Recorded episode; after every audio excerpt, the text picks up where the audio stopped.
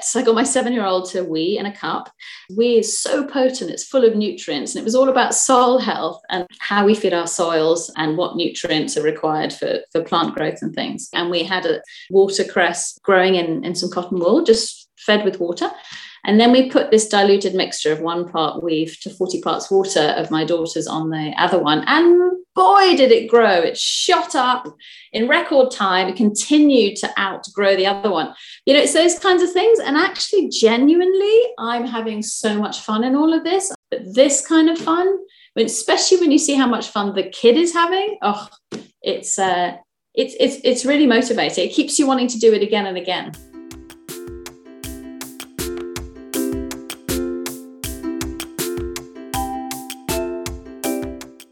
Hello, my name is Kashka, and welcome to Plant Voices podcast from Tapewood Community Garden, where we tell local stories about gardening, food, nature, and climate change.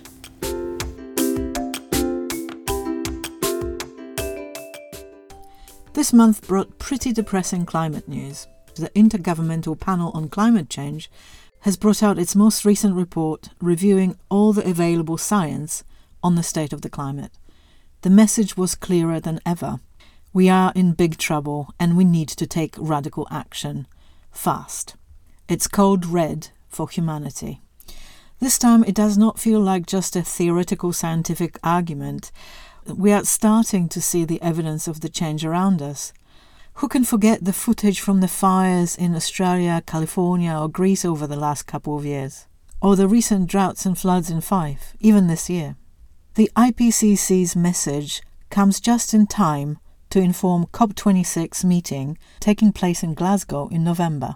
This conference of parties is the 26th of the international government summits where almost every country on earth come together to agree on steps to tackle climate emergency. Many believe the event this year is the world's best last chance to get runaway climate change under control. This is some big stuff to deal with. How do you even tackle such reality as a parent, especially with young children? How do you teach them about what's coming? How do you remain sane? Well, today I talked to two amazing mums, Anya from Big Dreams, Little Footprints, and Jo from Wild Planet Explorers. We explore their own journeys to sane parenting in the era of climate emergency and share some fab ideas for things every family can do as an antidote to the barrage of climate news.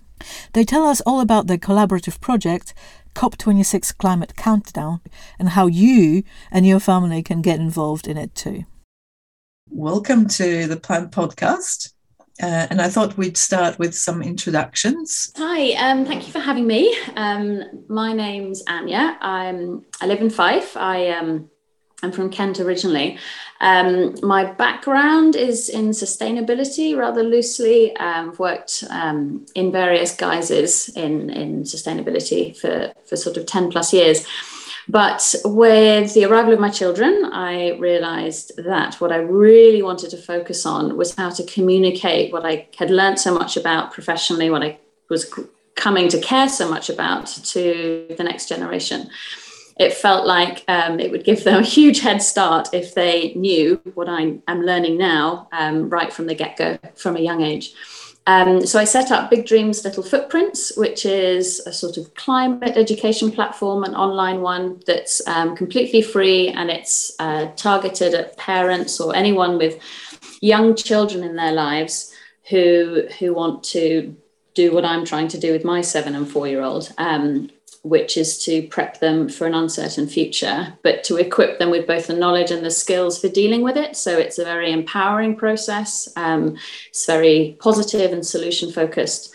Um, and the crucial part is that I'm trying to suggest activities and action points that um, you can embed in family life. It's not an extra thing you need to add to your very long list of things to do as a parent of a young child when we're all quite exhausted so that's my main focus at the moment. Um, and that is how I came to meet Jo from Wild Planet Explorers. My name's uh, Jo McFarlane. Um, I'm a biologist and a conservationist and spent most of my career working in wildlife conservation. I was working on nature reserves and, and engaging with the communities and children through that time. Um, and then also then I had my daughter um, who's now seven, and um, it gave me a chance to think about what I wanted to do next. And one of the things I heard towards the end of my um, career within conservation before my daughter was that um, uh, there was a deep concern amongst conservationists that there was an increasing disconnection uh, by children from nature and and that perhaps in the future there wouldn't be enough children growing into adults who cared about nature to want to fight and protect it um, uh, against increasing pressures on um, the countryside and um, and on wildlife. So I thought, well, what can I do to try and explain to children what role they can play in helping wildlife and and so I set up Wild Planet Explorers, and that was really around um, uh, inspiring a love of biology, of nature, of learning about animals, and then immediately giving them an idea of what they can do to save that uh, animal or that habitat. And so, uh, similarly to Anya, for me, it's all about um, giving them knowledge and then giving them the understanding of what role they can play in, in helping.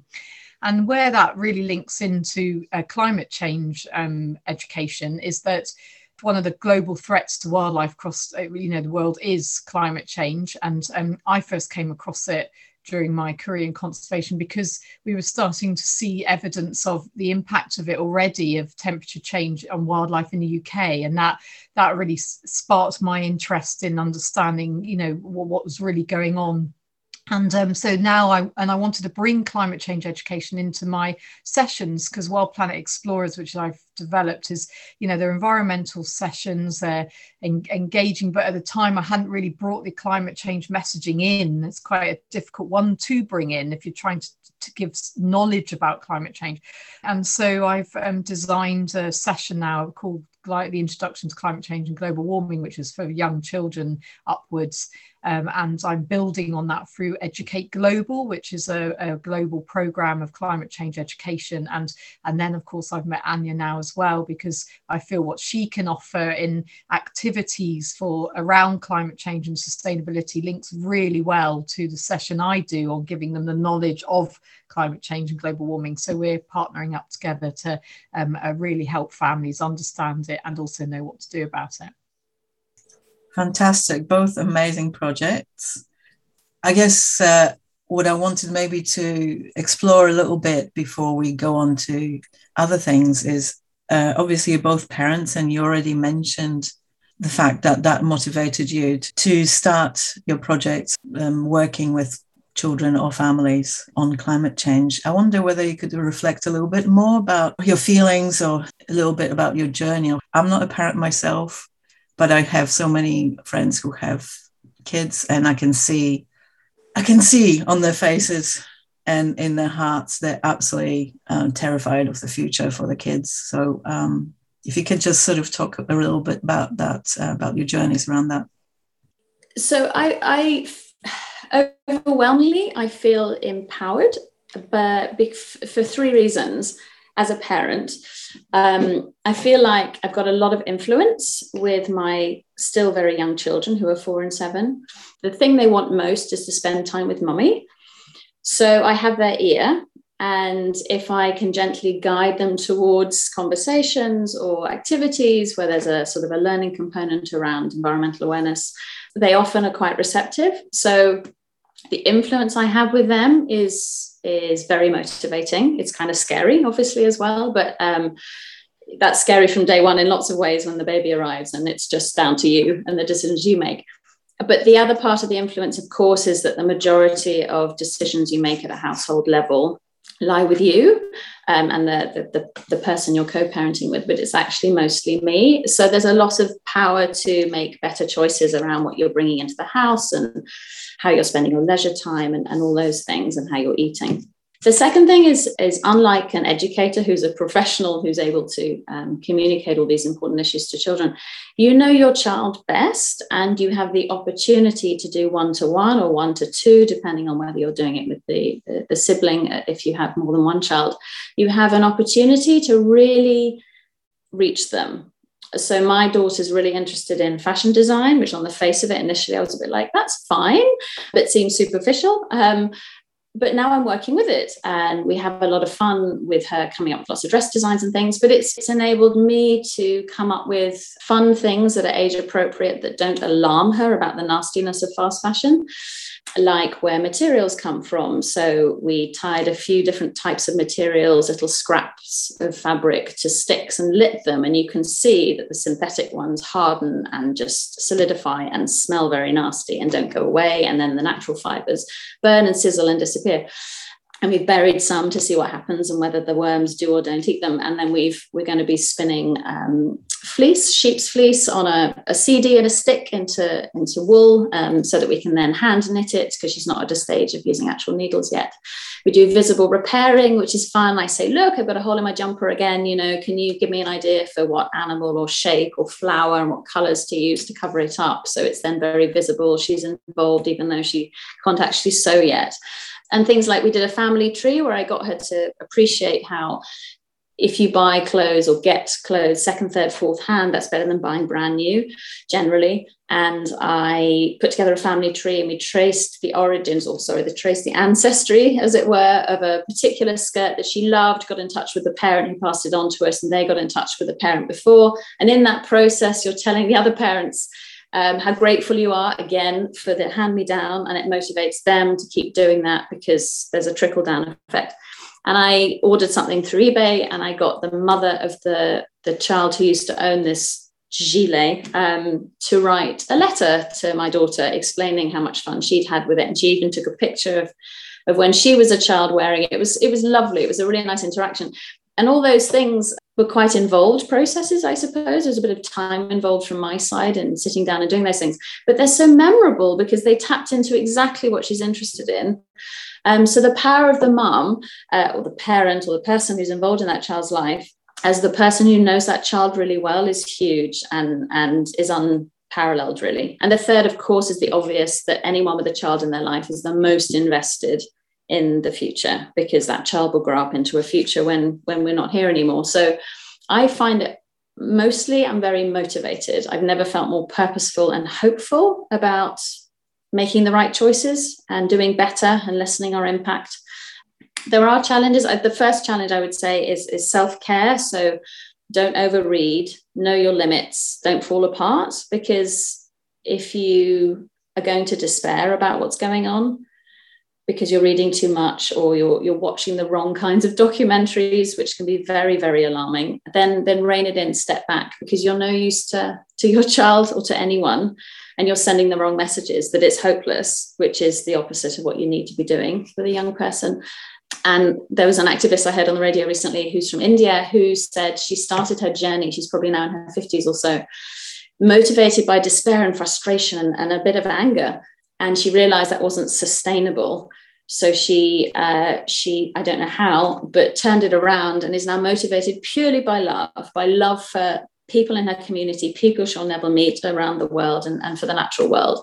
And that is much more self-sustaining. And if you read too much you know too much and you reach your limits on knowing what's going on in the world um, that will take away from your ability to be motivated by love and hope which go hand in hand. Um, and and the final thing is just keep going. Like you might not get any feedback from your child for years. Keep going.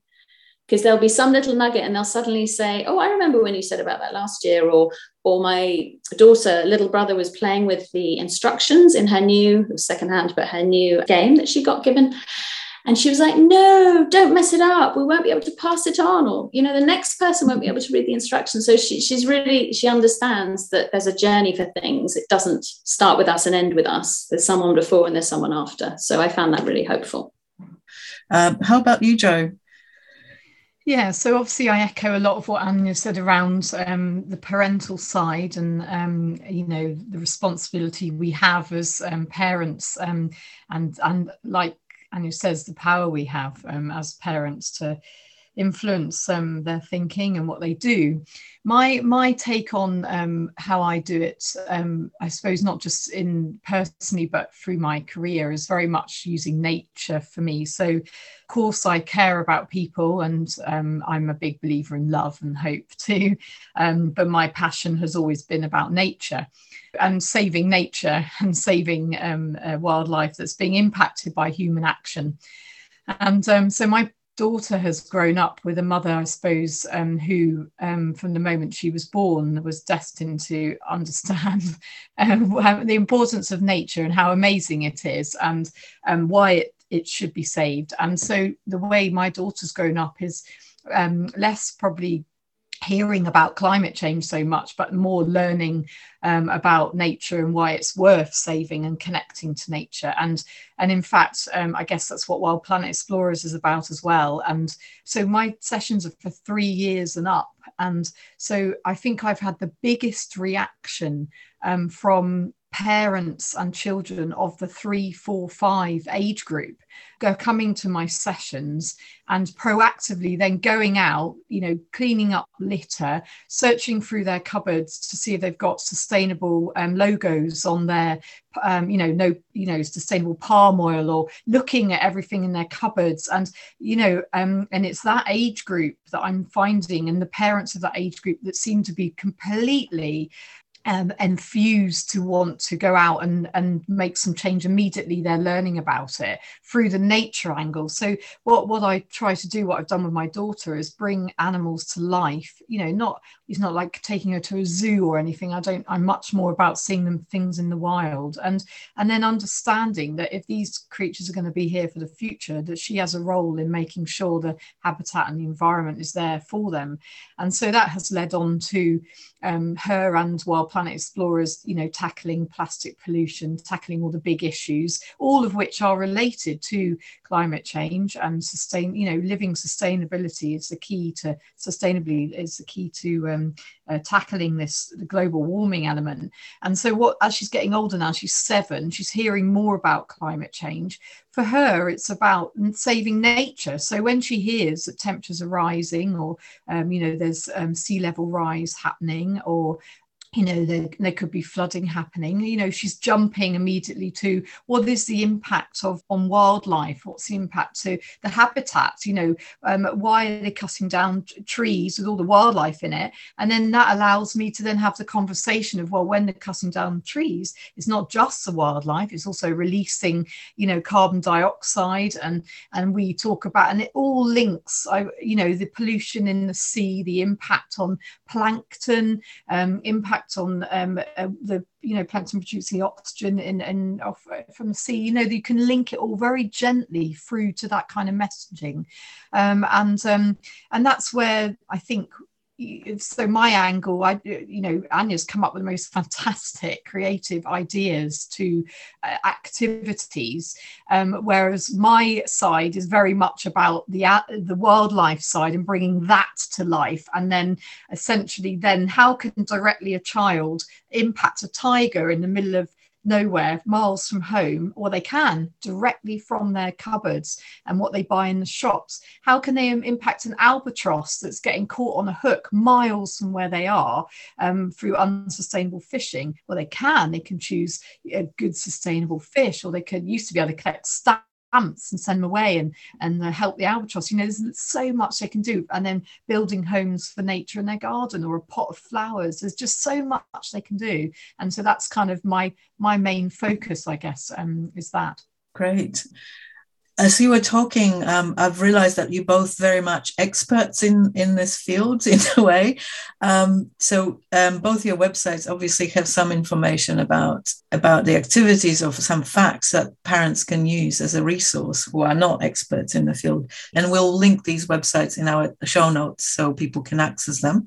But do you have you know any go to resource that might be quite accessible for somebody that's just starting out? Muddy Faces is a really good one. For um, outdoor learning, they have some really fun things that caters for all interests. My seven year old's never been that outdoorsy. You know, it wasn't a kind of jump in muddy puddles all day kind of um, younger child. Um, we're getting there now though, because she's outdoor more than ever now, which is which is really exciting. But yeah, it, it caters for all levels of interest in being outdoors. And but um, there, there were two things. There was there's a book called Losing Eden by Lucy Jones, which is really accessible, easy, and so uplifting, all about the multiple um, health benefits of of being outside and, and, engaging with nature in a meaningful way. It's really, really, really interesting read. And there's a really easy to watch documentary called The Economics of Happiness by Local Futures, which I found again very accessible, very simple, beautifully put together, um, and very powerful. Um, and Wild Kratts, Wild Kratts, which is this a brilliant conservation focused um, cartoon series. It was on Netflix. It's now just on YouTube. You can watch full episodes on YouTube for free, though. Um, it's a total hit in this house and has taught them much more than I've ever been able to teach them. Not that I'm an expert like Jo, but she they they reach children. It's brilliant. Great, Jo? Yeah, so I would often direct everyone to actions they can take as families, whether it be doing beach cleans and looking at um, the way they live their lives and what they're doing. So, what I've always tried to do while Planet Explorers is that I'm unbiased in the charities and the groups that um, I promote. So on um, what I would say is on my website of Wild Planet Explorers, there's a bit called Ways to Help Nature, and what I'm doing there is bringing together everybody it doesn't matter who they are, who I think are really great um, in providing activities and ideas for people who want to make change, whether that's families or just individuals, actually. So you can go onto that page and then you'll see Marine Conservation Society and all the stuff they offer, you know, right to conservation projects happening Brilliant. that kids can get involved in. Yeah, so it'd be worth doing that because I think for my connections are very much around uh, what uh, charities are trying to do to engage children and um, others like Educate Global as well. The thing is, those resources you're getting from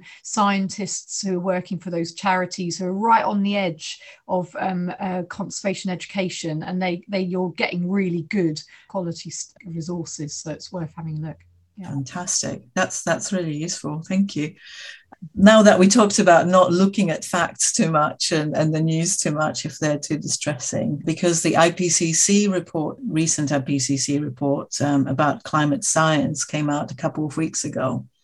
And, and it's got some stark um, messages, and, and there's been quite a lot of commentary around how it's code red for humanity and, and um, all these things. I wonder if you had uh, a chance to have a look at the information in it or any commentary on it and what your reaction to it is. Absolutely not going to look at it. Thank you. Um, saw the headlines, and that's certainly, I think, all the information I need. I already know a fair amount about the state of affairs, and it's it's not good. Um, and I think for anyone else out there who knows as much as I do, which isn't an awful lot, but it's something, and certainly for anyone who knows less than I do, that that's not the place to go. Obviously, um, being more, you know, I'm a scientist, so I am interested to kind of read that stuff to, to make sure that I'm, um, you know, uh, I'm promoting myself as a biologist, and I kind of need to understand the science what I would say um, is that um, my concern really is um, about um, the climate change education that's going on in schools. Um, so for me, um, when I see it, I think, you know, if I was a teacher looking at that, that those reports, and then being aware that certainly in secondary school, a lot of young people will be seeing that on their social media news feeds whereas my daughter doesn't have a phone at seven going on eight so she's not look seeing any of that. And then um, those children are coming into school having seen code red for humanity and then they're expecting their teachers to be able to understand and explain or even um, imp- like anya says empower them to know they have a role in uh, doing something about it rather than feeling worried. I have a, a very big concern about the, the, the ability for teachers to be able to do that. It's a big ask when a lot of teachers aren't scientists they or they haven't had that training um, in um, climate change education and are expected to then then have to deal with those um, questions. So it just flagged up to me uh, again uh, which is something i'm personally fighting for is a much more consistent climate change education program in, in schools in scotland which i do not believe is currently there. And um, and there is learning for sustainability embedded in the scottish curriculum but i do not believe that there is enough leadership across all schools to be able to uh, have that rolling out so that um, teachers really know how to answer those questions. And so for me, I just thought of parents of um, and teachers of that age group who've got phones now, probably even primary, um, who are seeing all those messages and and um, and how are they answering those questions and are they confident to do that? Thank you, Jojo, for bringing that up. Um, I'm at the very early stages of setting up a Scotland wide network for parents and teachers at primary school age level, but also preschool, so not secondary, but to support parents to better engage schools on what more could be done in the curriculum. So that's on my website um, if anyone wants to um, express their interest and find out more, just to get in touch. Brilliant. Right. Obviously, IPCC report leads very nicely into other governmental stuff that's and global stuff that's happening, including COP 26 so in Glasgow this year, where all the international governments are going to be getting together and deciding our future.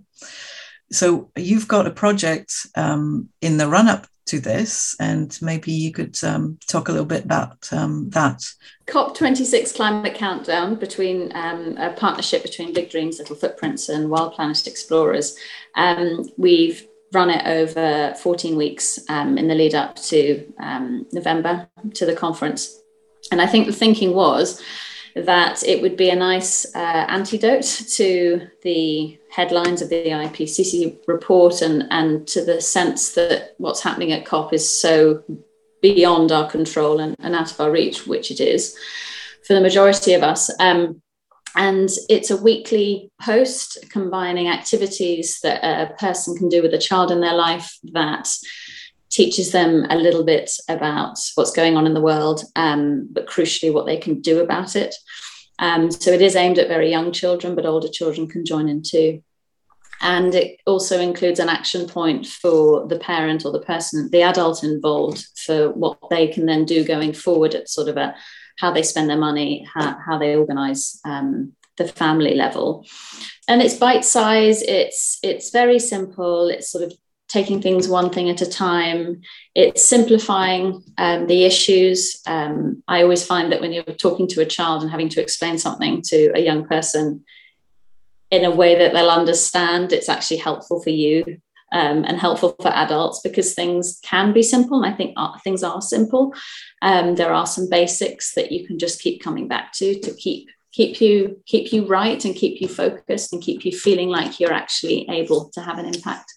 So yeah that's what we're doing. We're, we're week 10 this week 10 weeks to go. And we'll be posting later today for, for this week's activity action points. And yeah i feeling hopeful that we can we can get traction on this. I'll, I'll give you a couple of ideas of, of what we've been doing so far. So yeah, we started off with food which is very easy it's accessible. It's something we do every day. We need to eat and for a lot of children, food is a pleasure for most children, um, even if they're not involved in the making of it. So, for example, one of the activities um, a couple of weeks ago was creating um, a Where Did We Eat Today poster, which brings in a bit of geography about where these countries are in the world. It brings in, and back to what I said about tapping into a child's interest to kind of get there, get, get them um, engaged it brings in um, an opportunity to say, right, well, these are the different countries where the food we've eaten have come from. Um, the food we've eaten today has come from. Um, if you like animals, let's look at what animals live in those different countries. If you like dress design and fashion, like my daughter, let's see what some of the traditional costumes in these countries look like. So you can you can tailor it, and you put a poster up, and then you've got something visual up on our up, up on the notice board in the kitchen. That's what we've done. So it's there to look at, to refer to when it catches your eye, just to remember because we did this a year ago. Actually, we should do it again. Um, uh, so yes, it, that, that's an example of how you can tailor it and how it can feed into other areas of learning to make you, the parent, a little bit more interested in doing the exercise as well, because you might be interested in different sports and what like traditional sports are played in different parts of the world or whatever it is. And another one we did because all kids like to talk about wee and poo. Um, was to get so I got my seven year old to wee in a cup and um, experimented a bit with diluting it because wee is so potent, it's full of nutrients, and it was all about soil health and like how we feed our soils and what nutrients are required for, for plant growth and things. And, and anyway, I diluted the wee and we had a, a, a controlled um, watercress growing in, in some cotton wool, just fed with water. And then we put this diluted mixture of one part weave to 40 parts water of my daughter's on the other one. And boy, did it grow. It shot up in record time. It continued to outgrow the other one. So we're going to do it again, but set it up as a competition between my seven and my four year old to see, you know, who's got the most powerful wee. You know, it's those kinds of things. And actually, genuinely, I'm having so much fun in all of this. And I've forgotten that this kind of child, childhood fun um, is a kind of fun that adults don't often have in their lives. We have different kinds of fun, and that's great. But this kind of fun, especially when you see how much fun the kid is having, oh, it's uh, it's it's it's really motivating. It keeps you wanting to do it again and again. Jo, do you have an example of favorite activity that might have been included in the COP26 project? So, so far from Anya's amazing selection, um, yeah, I think it's got to be the wee one. so um, yeah, I, I the um, competition between uh, mummy, daddy, and my daughter's uh, wee. Um, yeah, we're do, we're planning that one at the moment. I've managed to persuade my um, partner to to get involved. But you know, um, that's the brilliant thing and um, about what Anya does and you know, um, I, am lucky enough from Wild Planet. It's been going quite a while now, and um, so I've got a good a number of teachers and parents um, following Wild Planet. Um, the connections are there across Wild Planet. Um, and I thought there's no way that families shouldn't be hearing what Anya's doing, you know, because it's just brilliant. So um, this partnership struck up really because you know, while I'm doing my animal biology side and conservation, um, when it comes to the climate change and global warming session I have, um, you know, um, it's re- it's really good fun my climate change and global warming session. And um, um, but at the end of it, I was thinking, right now, what I need is a really good because it's quite an innovative session, an innovative um, activity. And then I met Anya, and she was doing all her amazing stuff, and I thought, well, uh, what a perfect person to to work with, and and hopefully also raise awareness of Big Dreams, Little Footprints more because um, so it's quite exciting. Um, my hope is with our, our, our, countdown that we're going to, we're going to chat more with Anya about this, but um, we'll do some press releases and stuff about it soon and uh, get awareness out there um, leading up to COP26 locally in Fife and um, um, and yeah, like Anya says, it, you know, it all seems quite far away for a lot of people, like the IPCC report and COP26. But um, but what this does is uh, makes everyone realise that you can do something right at home and, and be part of it all. Um, and that's, that's brilliant. That's what we need, isn't it? More action from everybody. So fantastic, fun fun way to to engage with all this. Yeah. Um, and it's going to be such a fantastic sort of resource for the future. I mean, it's just in the run up to COP, but you, it's going to be there for everybody to pick up on a daily basis, which is fantastic. Mm-hmm. Anya, you quoted somebody's um, thoughts about how to engage with facts and which feelings to use to motivate yourself for, for action. Do you have any um, articles or books or anybody you follow on social media, people that inspire you in how you think about this stuff as a parent rather than just stuff that you use with kids? I found the Common Ground podcast wonderful because it's got such a global outlook and that was it was in one of their podcasts um, that i heard the lady say about how she's now motivated by love and how it's much more self-sustaining um, in her activism. And positive news is a is a great publication. It's you don't have to subscribe and get the print magazine. You can just read their um, weekly newsletter which covers a lot of what's in the magazine. And and that's just it's just wonderful. Struggles from below is another one Um, it's also similarly reports on sort of solution focused stories. And most importantly, for anyone who's maybe sort of worried about ending up in a bad place because they've learned too much and are, are, are despairing, is, is to join a community, you know, ideally a face to face organization that's in your local community like plant or transition or there's lots out there just you'll know what's in your local area but failing that join an online community. It's it's um and, and shop around if you like you know join a few on facebook or um, on whatsapp and and see how you get on. And instagram also has some some lovely friendly communities that meet up on the weekends. They do these these eco meetups and things. And yeah see see what suits you. And i find that can be super helpful because it takes the pressure off leaning on those loved ones in your life who you lean on anyway, but most importantly, may not be sort of on board in the same way um, with you. And uh, you, you might find you're better supported by like minded people you don't actually know and you may never meet. I've got friends who, who understand the issues but just aren't in the same place as me. So I find these online communities super helpful. What about you, Jo?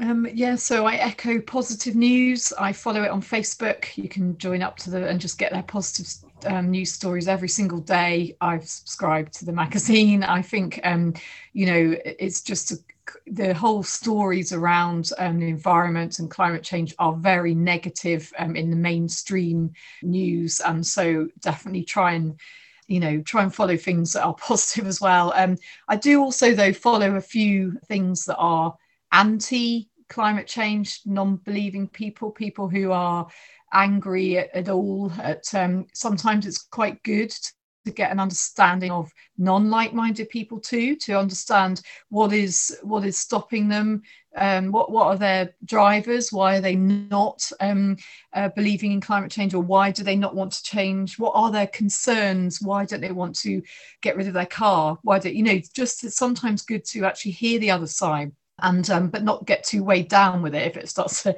um, to get you down. And there is a book um, for just general reading. It is by George Marshall, and it's called um, "Why Are Our Brains Wired Not to Believe in Climate Change." It's a fascinating book. I really recommend it.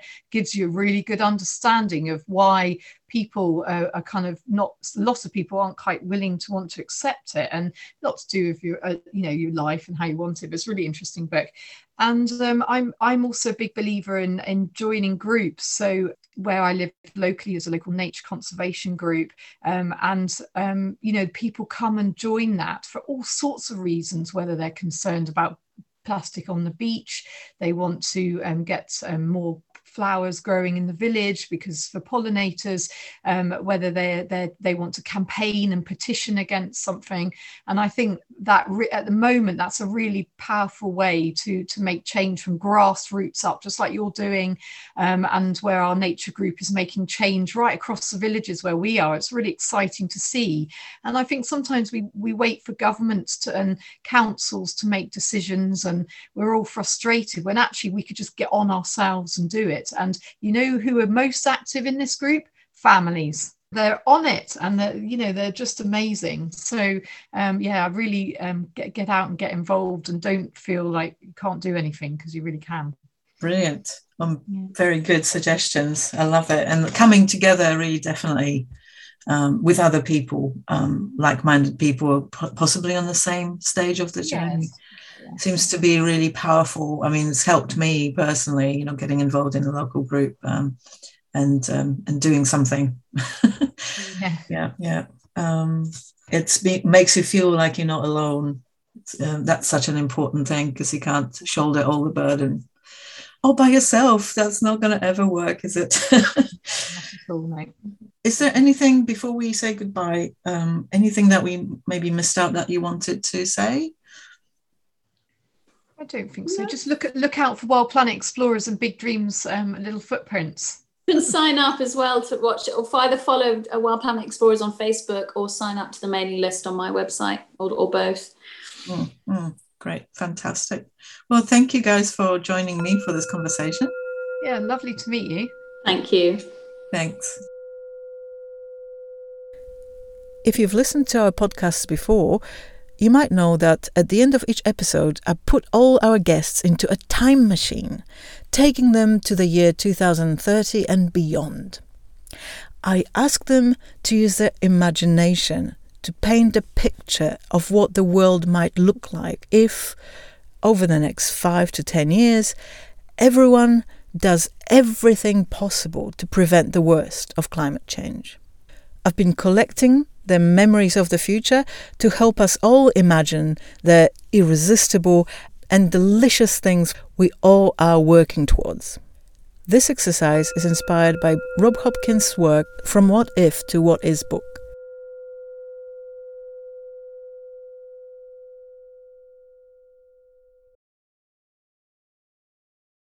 I'm going to headline with a four day working week, not least because with a three day weekend, there could be much more focused time as a family.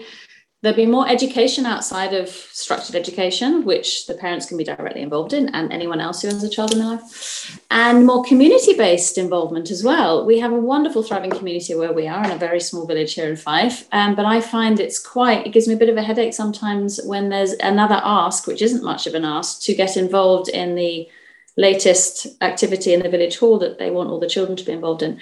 And I wish I had more time for it because I think it's important. Um, I would also like to see, I do see in 2030, um, huge secondhand superstores where everything is second, third, fourth, sixth, tenth hand, um, like they have, I think, in Norway or Sweden. Um, I'd also like to see safe cycle lanes so that I'm basically never driving anymore um, and I'm super fit and yummy vegan cheese, please. I'd love yummy vegan cheese because yeah. cows cheese, sheep cheese, goat cheese. That's my biggest, you know, barrier to going vegan. Um, and and yes, that those would be my four things.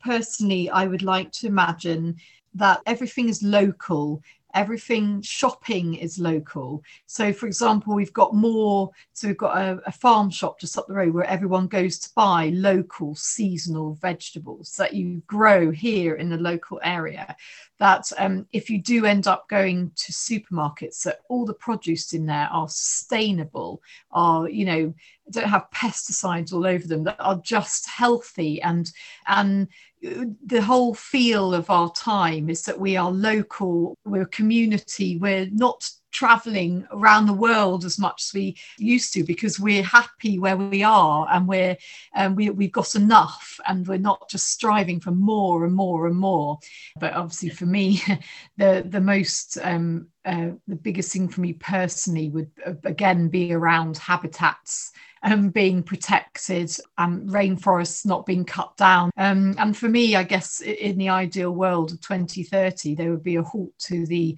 extinction of species, and not just abroad, but in our own country. So Scotland is seeing vast number of species declining or going extinct as I as we speak here today. And um, so, and what people don't realise is that by living local and sustainably in their own communities and not buying everything from around the world or um, you know uh, choosing organic or just trying to choose more carefully they can help that as well the wildlife side and and so obviously that's really important thing.